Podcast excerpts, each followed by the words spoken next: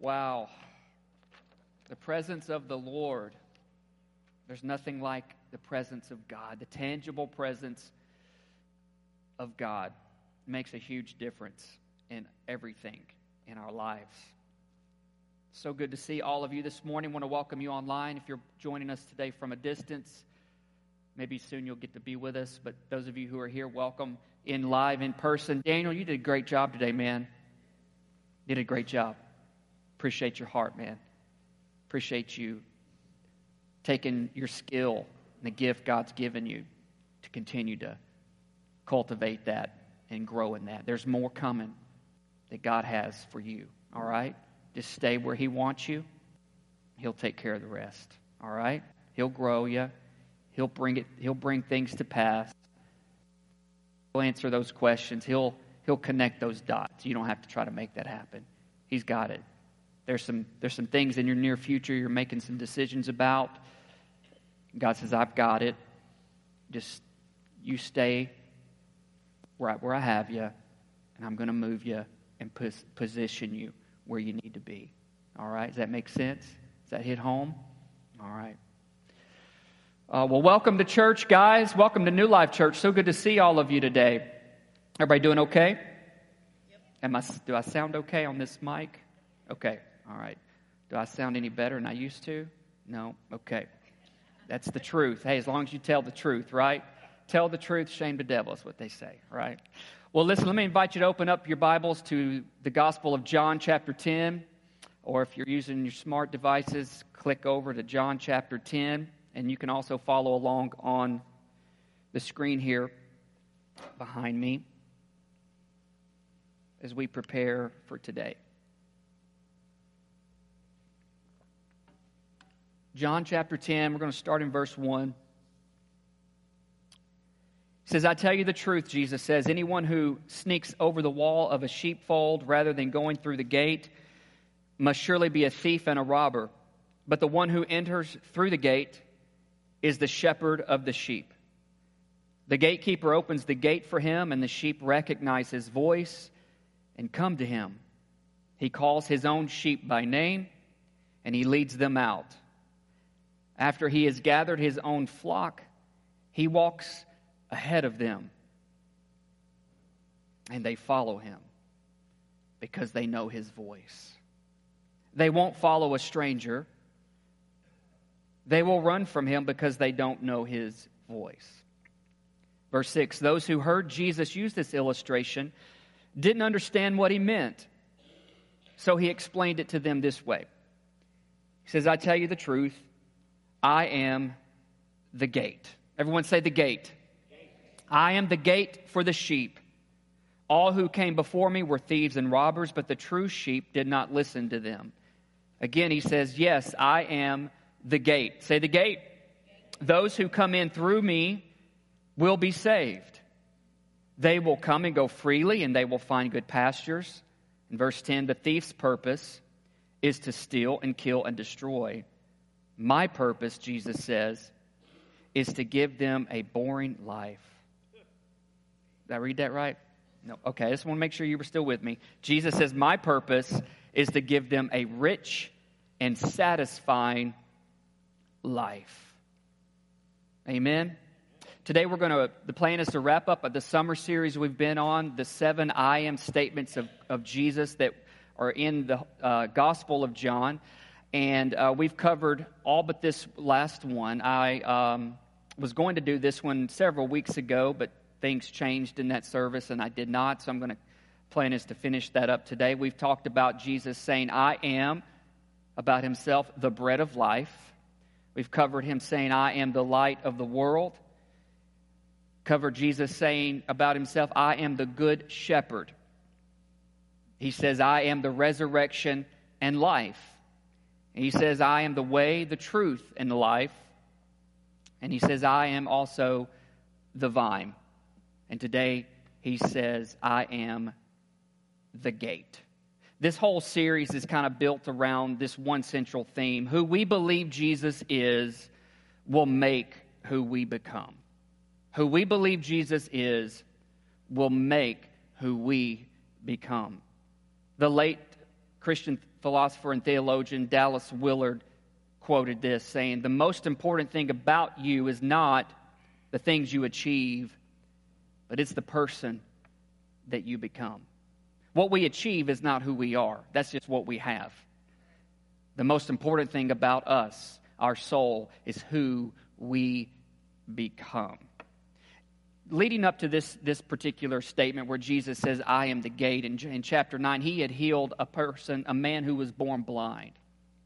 And his disciples got into this discussion with him. You know, who, who was at fault here? Was his parents or him? But he's, he was born blind. And they, Jesus said, It's not anybody's fault that this person was born blind. He's, this is a point in life, in his life, and then those around who can see and witness the power of God be at work in his life. So the problem he has is not his fault. The problem presents a solution, and I am that solution. And he heals him. And he heals him on, on the Sabbath day.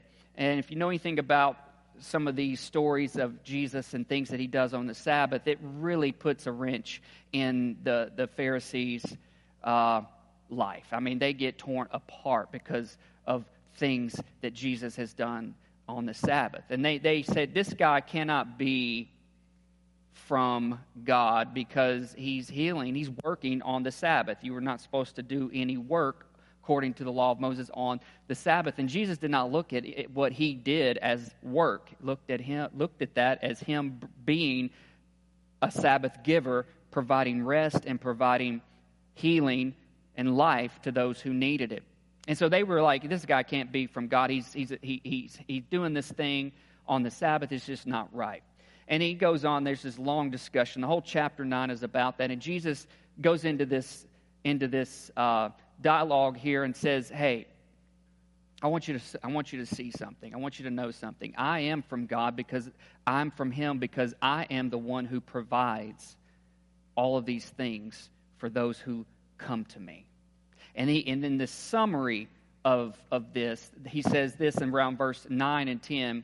Is this kind of bouncing around? No, but it's making a noise. Let me just. I'll go to this. All right. And he says in verse 9 and 10, he says, Those who come in and through me, as he just said, I am the gate. All right, I am the gate. He said, Those whose lives come in and through me, you will experience salvation, you'll experience forgiveness, you'll experience freedom, you'll experience deliverance, you'll experience rest, and you'll experience an abundant, rich, satisfying, and overflowing life.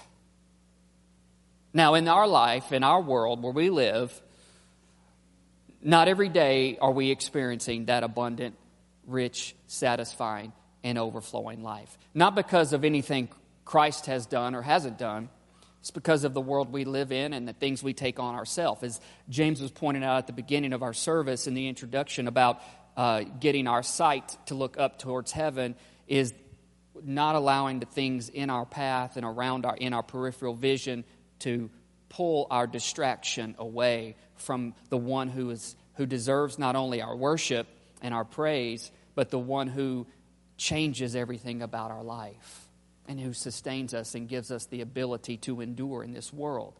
And Jesus said, Look, I'm the one, those whose lives come in and through me, you're going to find all of these things. You're going to discover all of these things. You're going to experience all of these things. And life is not going to be the same for you. It's not going to be based on how good you can be, as the law showed. It's not going to be based on your performance to, to attain more of God's love for yourself. It's not going to be based on you getting it right all the time so you can feel better about yourself. It's going to be based on who I am. And I am the gate. And anyone whose life comes in and through me, who flows in and through me, life will never be the same for them. And he, and he sums that up with that. And, and then he, and, he, and he builds this statement I am the gate.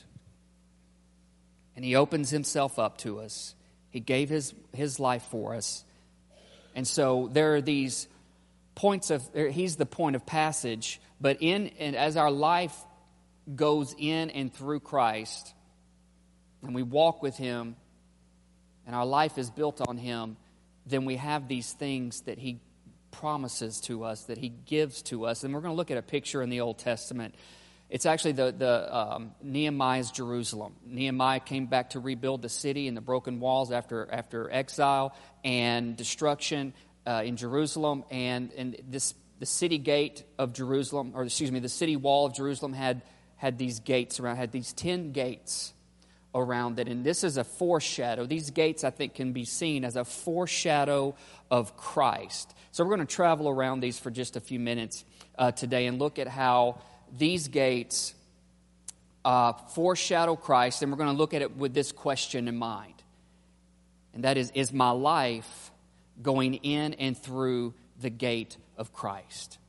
And we're going to look at how Jesus is each, he is each one of these gates. And we're going to look at their meaning and how that applies to our life, okay? So we're going to look at it through the lens of the question of is my life going in and through the gate of Christ? Let's look at the first gate, the sheep gate.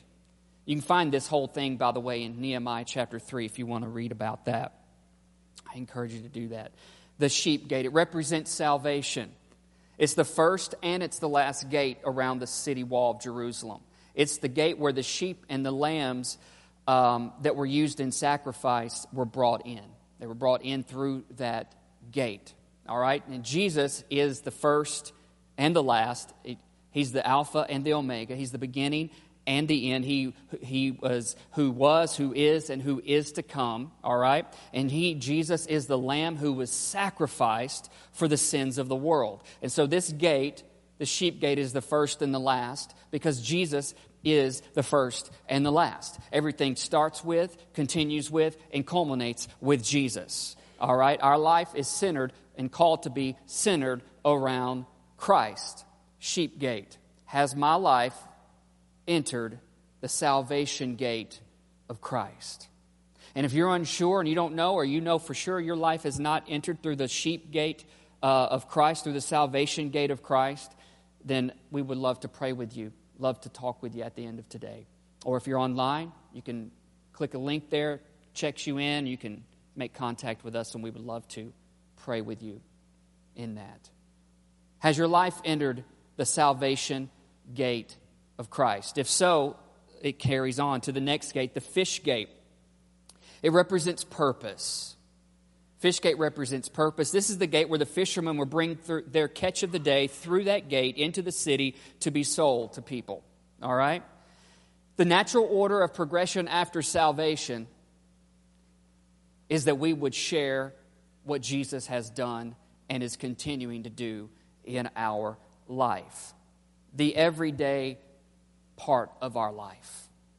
So the thing is, as we're called in Matthew 28 to go out into the world and make disciples, witness to the world, to be a light, and all of these things, we, we don't have to overcomplicate it. We don't have to create a podium. We don't have to create a platform. We don't have to create a t shirt. We don't have to create a thing to make it happen. Jesus expects us just to live our life in a way that glorifies Him in our everyday life and be willing to share the love and the life of Christ with other people, wherever we may go. We're not all called to go across the world uh, as missionaries across the world, but we all are called to be missionaries wherever we are. Wherever we are, at home, wherever we are in our community, wherever we are at work, wherever we are at school, wherever we are. We are called to be the missionaries, to be the life and the light of Christ, to share what Jesus has done and what Jesus is doing, and to live our everyday life in a way that would help point people to Christ. All right? Now, we don't have to have a degree for that, but we do need to have a degree of understanding of who we are in Christ, which is why the God's Word is so important. We're going to get to that in just a second.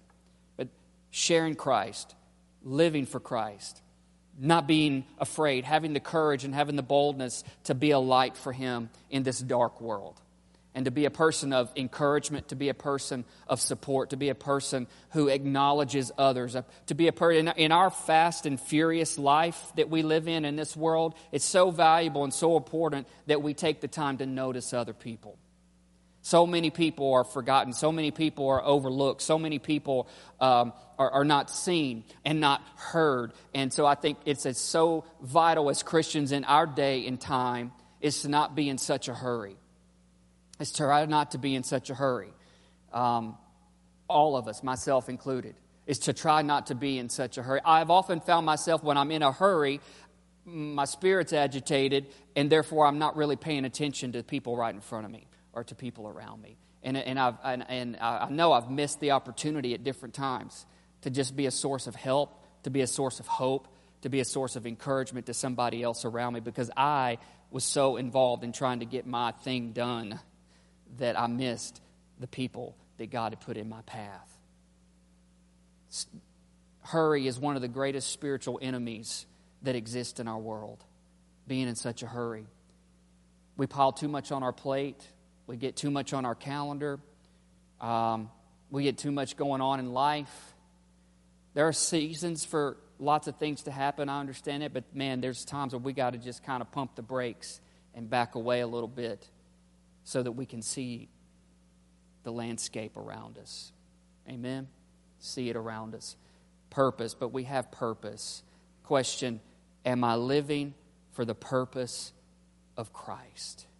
In this, in leading up to this, in that story in John 9 where Jesus healed the man born blind, he, he told his disciples, he said that we, he said in verse 4, he said, We must quickly carry out the task assigned us by the one who sent us, because the night is coming and then no one can work. But while I am here in this world, I am the light of the world.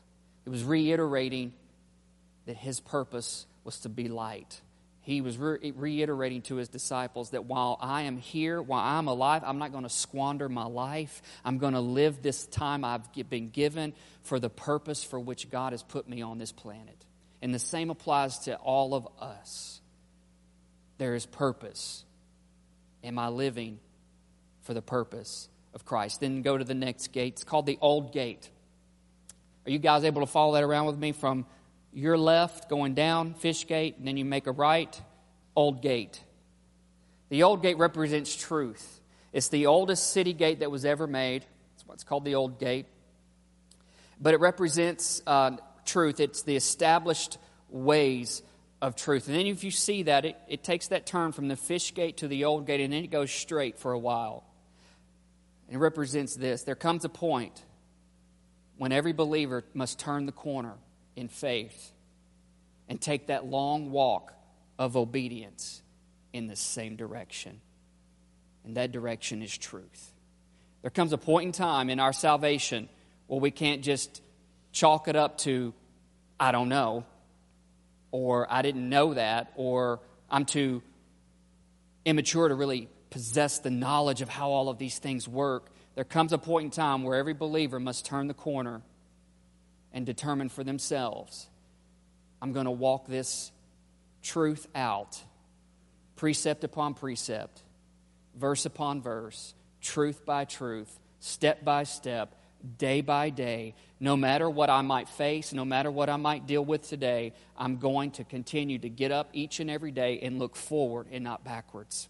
Paul, in fact, the Apostle Paul had that motto in his life. In Philippians, he writes to them in chapter 3 and he tells them, Hey, man, I've been at this a long time and I'm not perfect. I haven't, I haven't arrived yet. But here's this one thing I do I forget what lies behind and I press on to what lies ahead.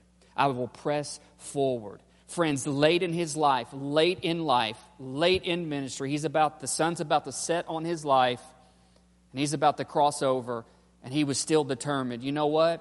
I'm still going to keep going this direction. I'm not going backwards. There comes a point in time in our Christian faith where every believer must turn the corner and walk that and determine I'm going to walk that long walk of obedience and truth in the same direction. And the thing about truth is it changes us. It changes us. Question Am I walking in truth. Because truth straightens my life out. Truth straightens my life out. Think about that. Look at that, look at that picture how from, from the old gate down, it's this long, straight line. Truth straightens our life out. From chaos and confusion, from things being topsy turvy. Not that life doesn't play a part in that, but inwardly and directionally with where my life is going. I'm not going to be chasing every wind of doctrine. I'm not going to be going after every little fad and every little thing that pops up. I'm going to stay true to the truth, and I'm going to walk that line of obedience in Christ. Truth straightens my life out. Am I walking in truth? And then you get to the next gate, the valley gate. Again, Jesus is in all of these gates, all of these gates. He's sheep gate, he's fish gate, he's old gate, he's the valley gate. Represents tough times. There were several valleys all around Jerusalem, and this particular gate opened up to a valley. And this speaks to valley type experiences that we all have in life trials, challenges, troubles, and tough times. In fact, Jesus said in John 16 33 that He said that on this earth you're going to have a happy go lucky life and nothing will ever go wrong with you if you follow me. No, unfortunately. he said you're going to have many trials, but he didn't stop there. He didn't say, hey, your life's going to suck. You're going to have a lot of trials. You're going to have a lot of tough times. You know, you're just going to have to deal with it. No, he didn't leave it at that. He said, You're going to have a lot of trials on earth. You're going to have a lot of tough times on earth, but take heart. I have overcome the world. So every trial, every trouble, every tough time you and I will ever have in this life, Jesus has already overcome it. He says, Take heart. I have already overcome the world. I have already overcome it. So, if our life is in the gate, is in Christ, here's the thing when we go through valley experiences, we can take heart because Jesus has already overcome. And as we continue to endure, our faith will get stronger. And as our faith gets stronger, you and I will continue to carry on and be who God has created us to be and live this life the way God has created us to live it. We will all have these trials, we will all have these different tough times, but take heart because he has overcome the world. Question Am I enduring or am I wavering in Christ? Am I enduring or am I wavering? Christ has already overcome every issue, every trial, every tough time that you and I can face. And with Him in our life, with our life entering through Him as the gate, then we have this promise that He is with us, He is for us, He is not against us. But He takes everything and He works everything out for our good for those who love Him, those who walk with Him, and those who live for the purpose for which He created us. If we live that way, He works things out in a way that you and I can never imagine. Take heart, He has overcome the world. Then you kind of have in the middle the dung gate. The dung gate, it represents transformation. This is the gate where all the city's rubbish and waste was taken out through that gate. As you can imagine, it, it stank. It was bad. It speaks to how Jesus has the power to remove rubbish and waste and spiritual toxins out of our life. Anybody, you don't have to raise your hand, but I'm sure we could all raise our hands. We all have things in our life that we wrestle with, we struggle with, that we just don't like that goes on inside of us, right? We all have some stuff, thought patterns, belief patterns, behavioral things struggles in our world and I mean struggles in our own in our own self, our spirit, soul and body that man, I'm just not happy about. I don't like it when I think this. I don't like it when I do this. I don't like it when I say that. I don't like it that I see people this way. I don't like it about me in certain areas. And so we all have these. The struggle is real in all of us, but Jesus has the power to remove the rubbish and the waste and the toxins in our life that He knows we actually can live without. Oftentimes we create our own habits. We start a thing, we continue a thing, and not all habits are good habits, but not all habits are bad habits. You can say it however you want. Some things are indifferent. There's some things, man, as James pointed out at the beginning, I just love how the Holy Spirit kind of orchestrates his, his the service when we gather. You know, he and I didn't talk. And I love how, how Megan sets a set list for worship that just kind of builds to the main points of the sermon. She and I really didn't talk. We hardly do talk. It's just we pray and we just like trust that God's going to work this thing out. There's the truth behind how all services are planned. We do have staff meetings, we do pray together, and that's a big part of it too. But the Holy Spirit knows exactly what we all need each week in our life together as the church. Come on, aren't you thankful for that? Man, because if it were just dependent upon me or some others, we'd really goof this thing up. We'd really goof this thing up. But the Holy Spirit knows what we need. He knows what you need. He knows what we, what we must have in our life. The dung gate speaks of transformation. In fact, Paul wrote this to the Romans in chapter 12 of Romans. He said, Hey, stop being conformed to the patterns of this world, but let God transform you. Let Him transform you. Friends, I want you to understand something. A lot of us probably already know this, but just in case, Jesus changes lives. He transforms. He takes us from being weak to being strong. He takes us from being bound to being free. He takes us from being jacked up to being better. All right? Jesus transforms our lives. Jesus takes us from being broken people to being whole again. Jesus transforms, and He has a way to remove rubbish, things we don't need, out of our life. Question Am I being transformed by Christ? the more stubborn we are, the more resistant we are to what Jesus wants to do in our life, the more stuck we will become.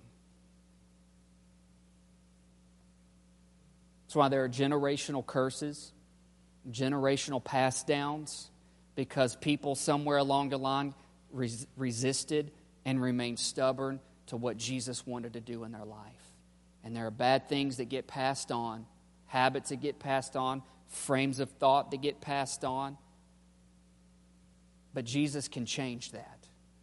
Jesus can change that in your life. Jesus, Jesus can change that in your family. He can change that. You don't have to move forward in life continuing to be taken out and defeated by things that go on in your world. Jesus can change that. He can change you emotionally, He can change you spiritually, He can change you deep within your soul. He can change the pattern and the, and the trajectory of your life. I mean, if He can't, then what in the world are we doing here? What in the world are we doing here if Jesus can't do it? Jesus can do it. Jesus can do it. He can change. He can change your mind. He can change your heart. He can change your outlook. We just got to be able to allow ourselves to walk through the gate, the one who changes us. Amen. And then there's the fountain gate. Notice how all this is working together. All of this is working together. The fountain gate represents refreshing.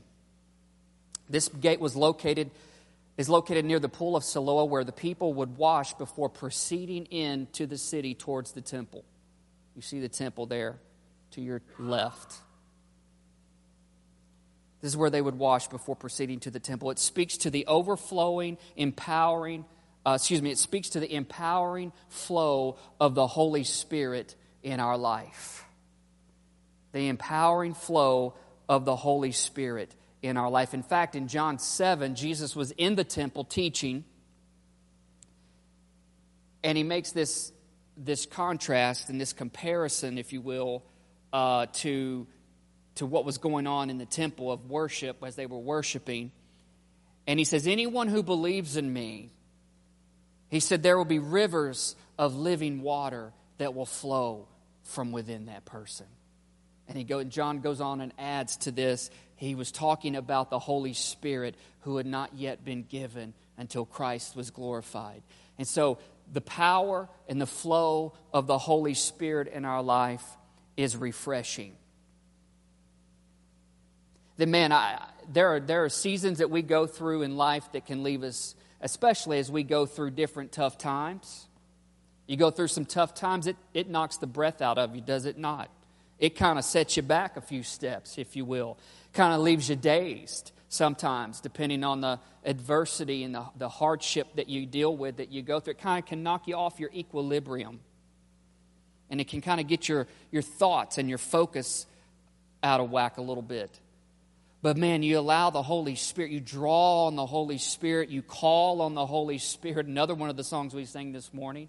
You call on the Spirit of the living God to fill you Call on the Spirit of the living God to wash you. Call on the Spirit of the living God to empower you. And man, your th- things begin to shape up. Your sight and how you see and how you hear and how you look and how you think about life again begins to change after you go through some tough times. After you, after you allow the work of God to, to transform you and to begin to change some things in you, you kind of maybe felt like you're standing at a crossroads. Well, where do I, where do I go now? What do I do now, Lord? You did this in me. What do I go back? Back? Do I go left? Do I go forward? What, what do I do? You allow the power and the life giving flow of the Holy Spirit to ignite in you and to flow in you, and He refreshes you. That's the promise we have as, though, as believers in Christ, allowing the power of the Holy Spirit to dwell inside of us, to baptize us, to immerse us, to consume us. The, fa- the power of the Holy Spirit changes things inside of us, and He refreshes our weary souls. You ever been in a, in, a, in a particular day of the week and you're like, I don't know how I'm going to deal with today?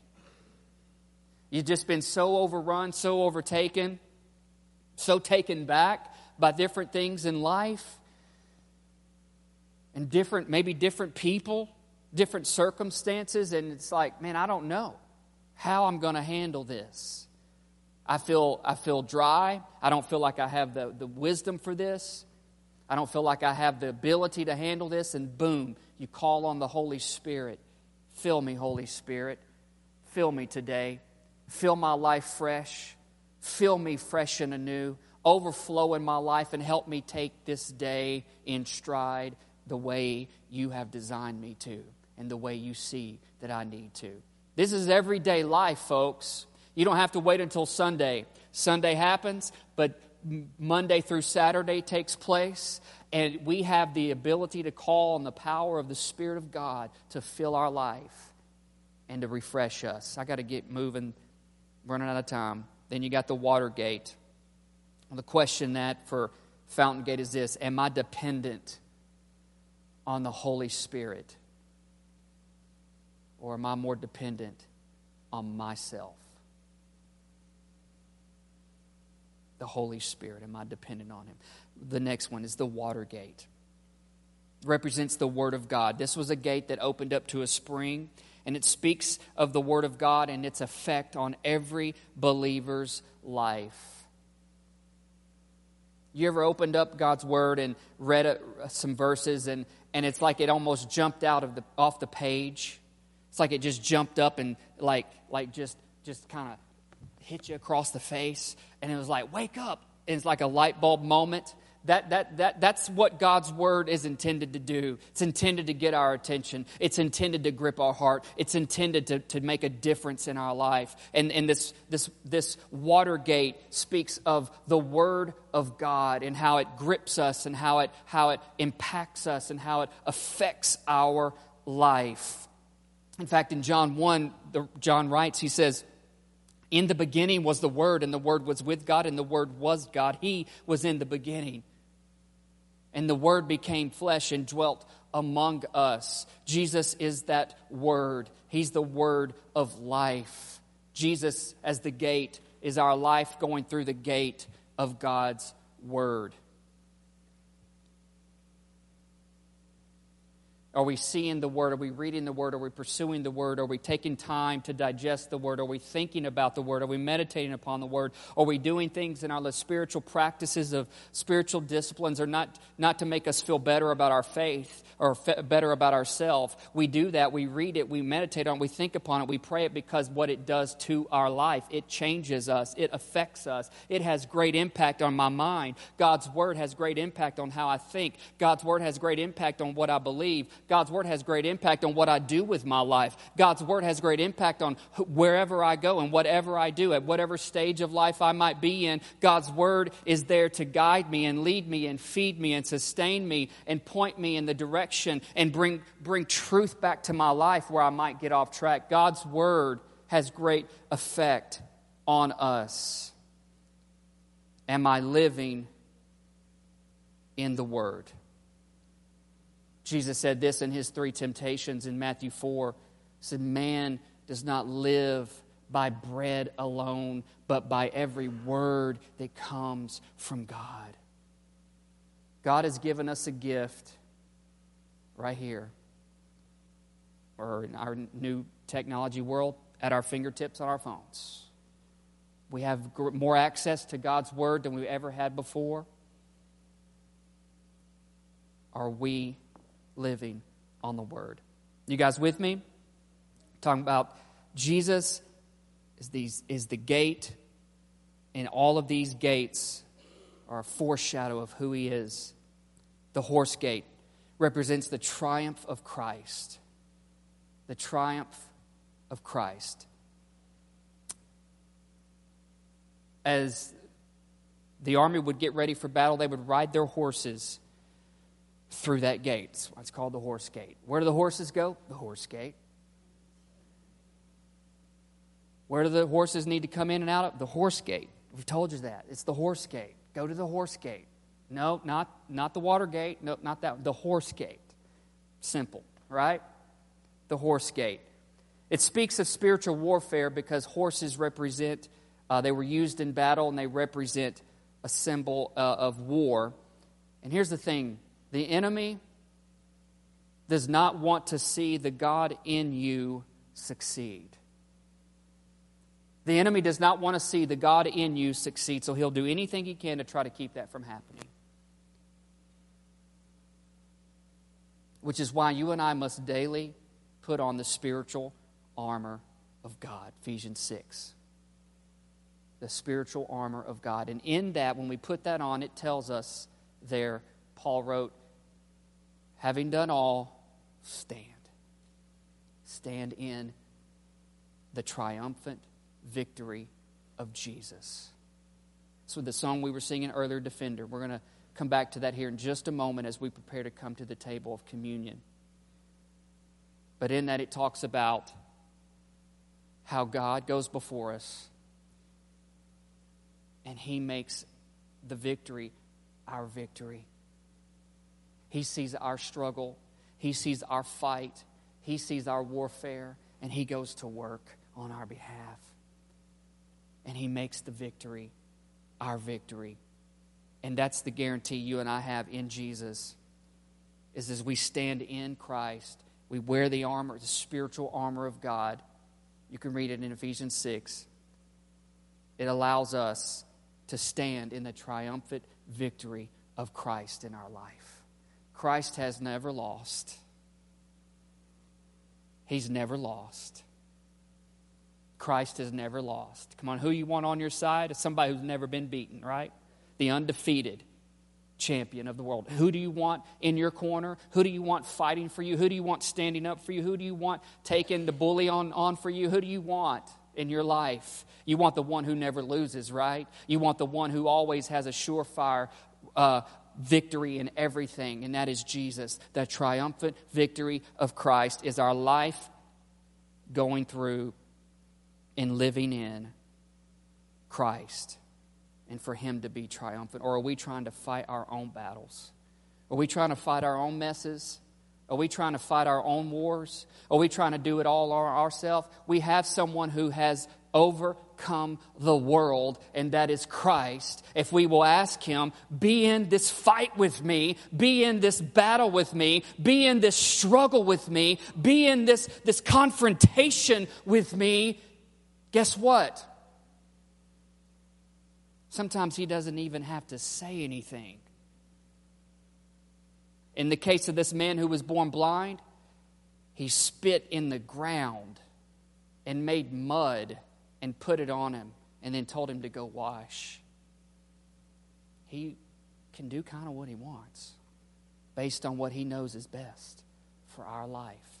But we have to invite him and we have to ask him, be in the ring with me, be in the center of this battle with me, and help me overcome. I'm weak. I, am thirsty. I'm hungry. Some of us hangry. I'm, I'm in this battle, God, and I, I don't know that I can overcome this struggle that I'm in. And maybe you're standing in faith for someone else. Maybe you're, you're in faith and prayer for someone else, and you see the weariness in their life. You see the chaos in their life. You see the destruction in their life. And it, man, time can go by. A lot of time can go by, and you be like, man, I don't know that God's hearing me because nothing seems to be changing for them. God, I don't know what is going on. Fight with me in this, fight for me in this. Is our life, are we going through the, the gate? Of Christ who is triumphant. Last two, the east gate. The east gate represents the return of Christ.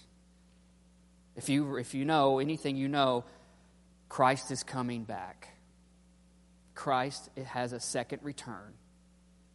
All right? He did not leave us all here all this time, and He's not laughing at us, and He's not saying, I hope you can hold on. I hope you can make it.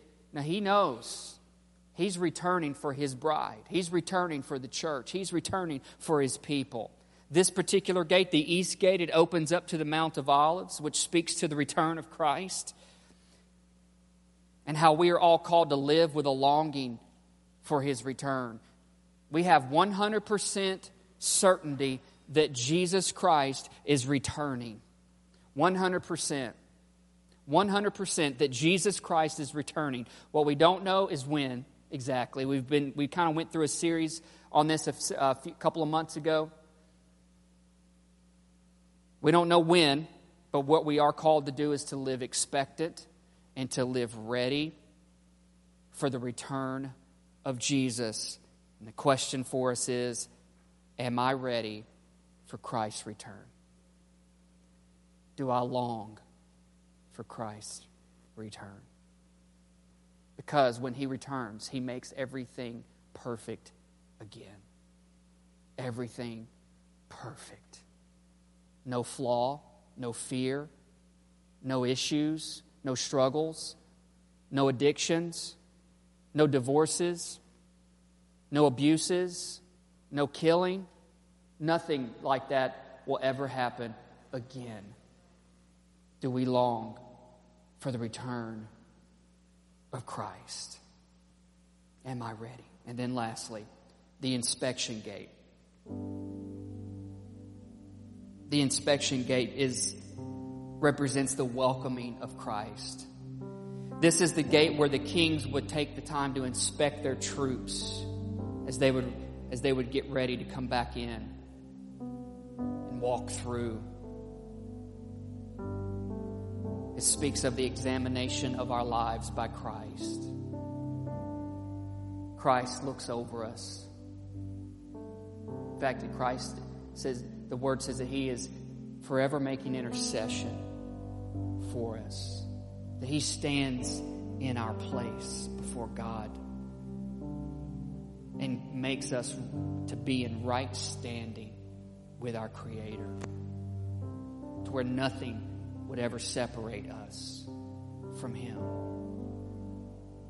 Nothing would ever separate us from Him. Jesus is always standing there for you and I, representing us before our God.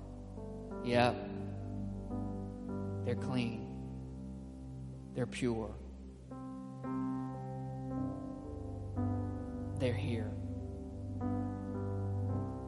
He stands in our place, pleading before God on our behalf in our present and ultimately in our future when he when we go to meet him. Is my life am I living my life in and through Jesus?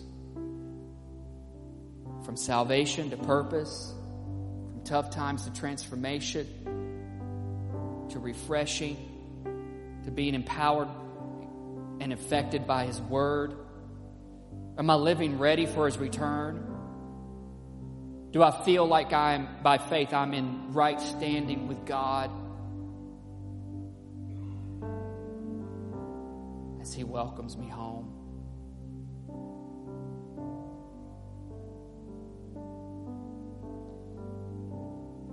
The communion symbols, the bread and the cup. Jesus said, Hey, take this and eat the bread. It's my body broken for you. And take the cup of the new covenant. It represents my blood that's shed for your forgiveness. These symbols, as we take these and eat these, and he says, often as you eat and often as you drink, do this in remembrance of me.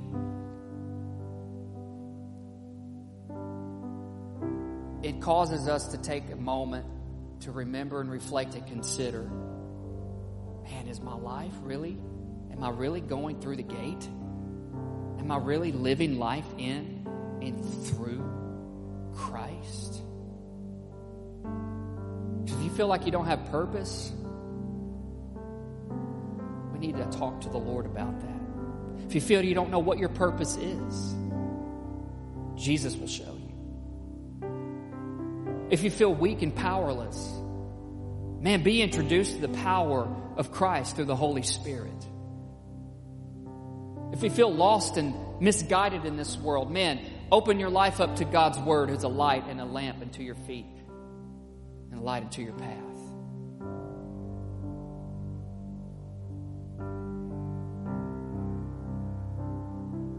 Is my life in Christ? Am I living my life in through the gate of Christ. And as we come to the table today, I'm going to invite you to stand. We have two tables, one to my right, one to your left. The bread is technically on the bottom, so you want to turn it up first before opening the juice, or the juice will undoubtedly gravity will take effect and drop on the floor.